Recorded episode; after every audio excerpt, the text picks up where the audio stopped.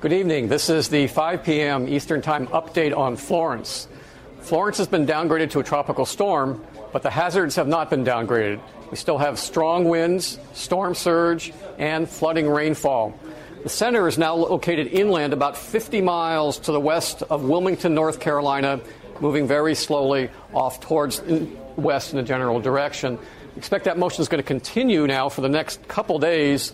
And here's our forecast with the center at the X here, located just inland North Carolina. 12-hour position, 24, 36, 48. That's where the center is forecast to be. Very slow motion over the next 2 days. That's about as we've been saying now for several days.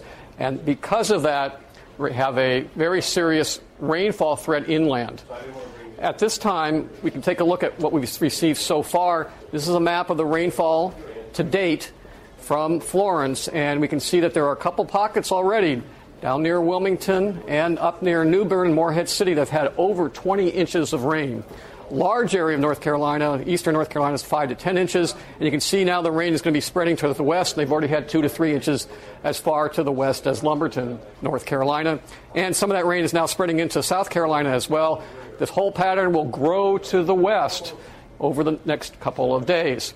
And by the time that it's all through, we're still looking at totals that could be, now, we've already seen over 20, but as high as 40 inches over the southeastern part of North Carolina, and then a large area, 6 to 10 inches, covering much of the northern part of South Carolina and almost all of North Carolina.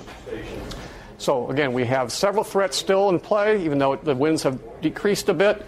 We have the rain in the inland areas flowing down towards the coast, and we still have storm surge risk along the coast, although the winds have come down, particularly up the rivers. There's still a threat of storm surge of as much as 8 to 12 feet, somewhat lesser values to the north and south. So still a dangerous situation for storm surge, increasing flooding risk for rainfall in the inland areas.